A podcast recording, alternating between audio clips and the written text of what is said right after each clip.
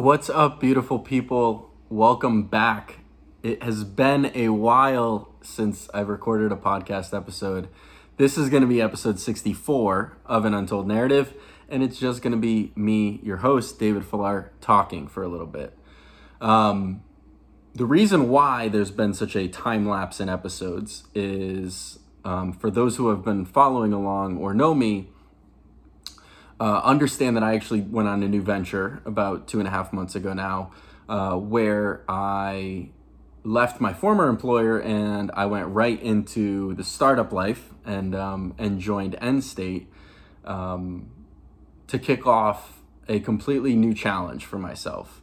So I would summarize the past 10 weeks as exhilarating, opportunistic, amazing, exhausting, stressful, educational, and about everything else in between.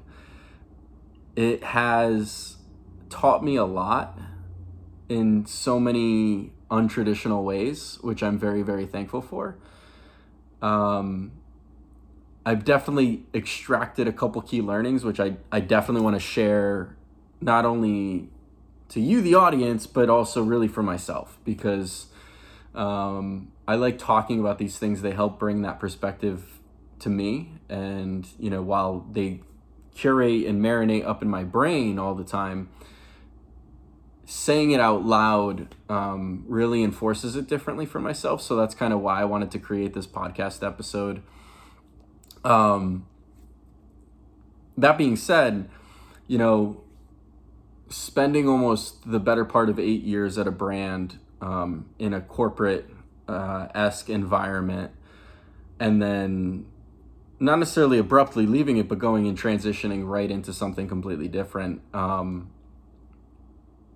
was also a bit of a challenge and something different, right? So I went from a very structured day by day where you can end the workday at a certain time and you can start the workday at a certain time. And while I've always worked really hard and always been a workaholic,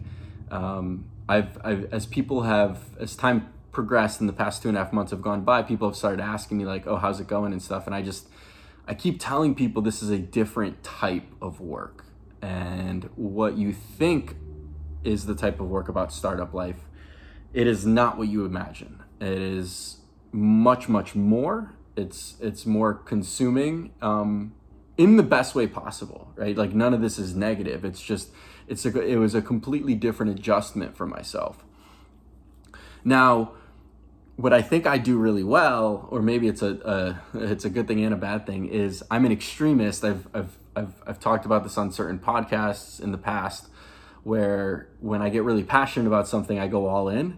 And while that excitement lives every single day, over time, it's not sustainable, because I dump my heart, my soul, everything I have into one thing. And what happens is then I don't leave any time for anything else. And this is going to lead me to my first discovery, or what I really have discovered and, you know, recognized about myself 10 weeks in, is I need to do a better job of finding balance. And I've spoken to some friends, family, you know, other podcasts about this, is I don't really believe in work-life balance. I just believe in balance. I think that we have one life. We should be passionate about everything that we do, every single moment, do the things that you love to do, and then therefore you just have to navigate and find balance amongst those things. And I've really gotten on the other side of that spectrum and really just gone into one thing versus finding curated balance with all the things that make me happy. One of those things is obviously this podcast. It has been well over 2 months since I've released an episode. I recorded one. Unfortunately, it didn't make the cut just due to some technical issues.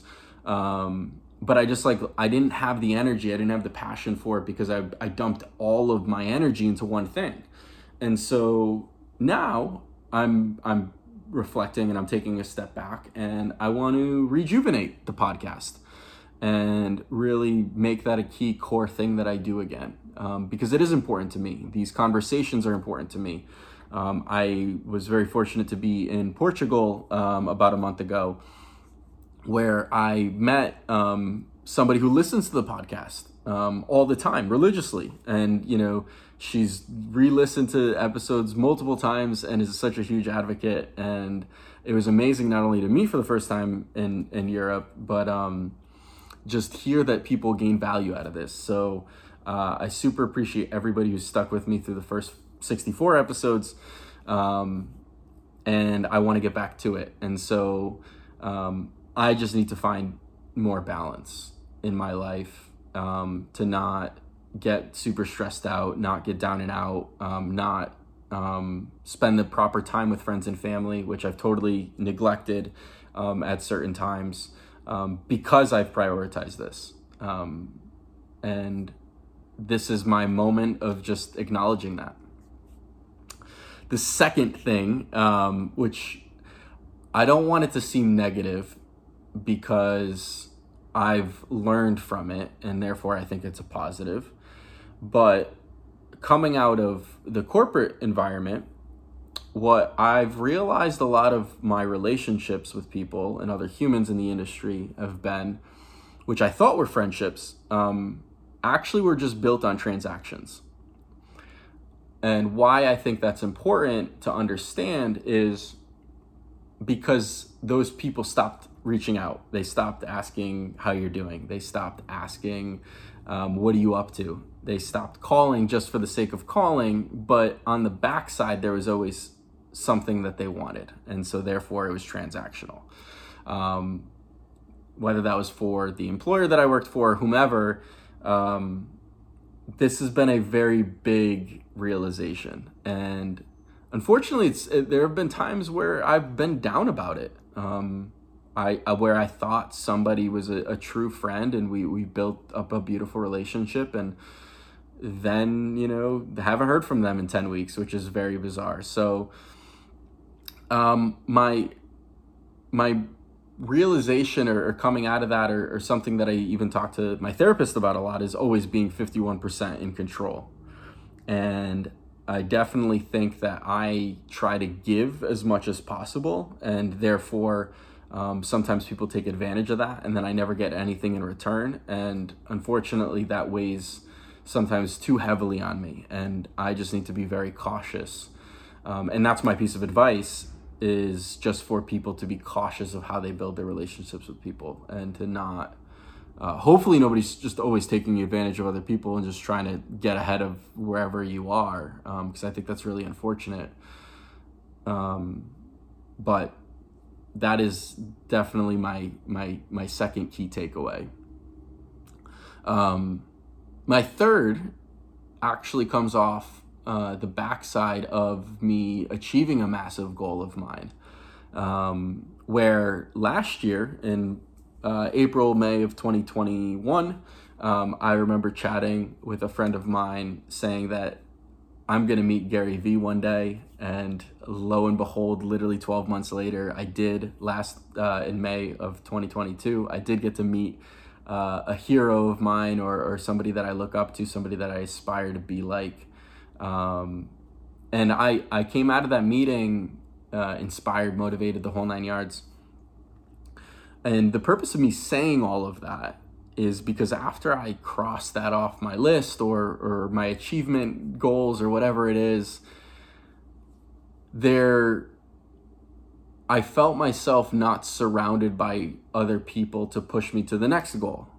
And I've talked about this a lot, or I talk to a lot of people about this a lot, is the people you surround yourself with are the most important.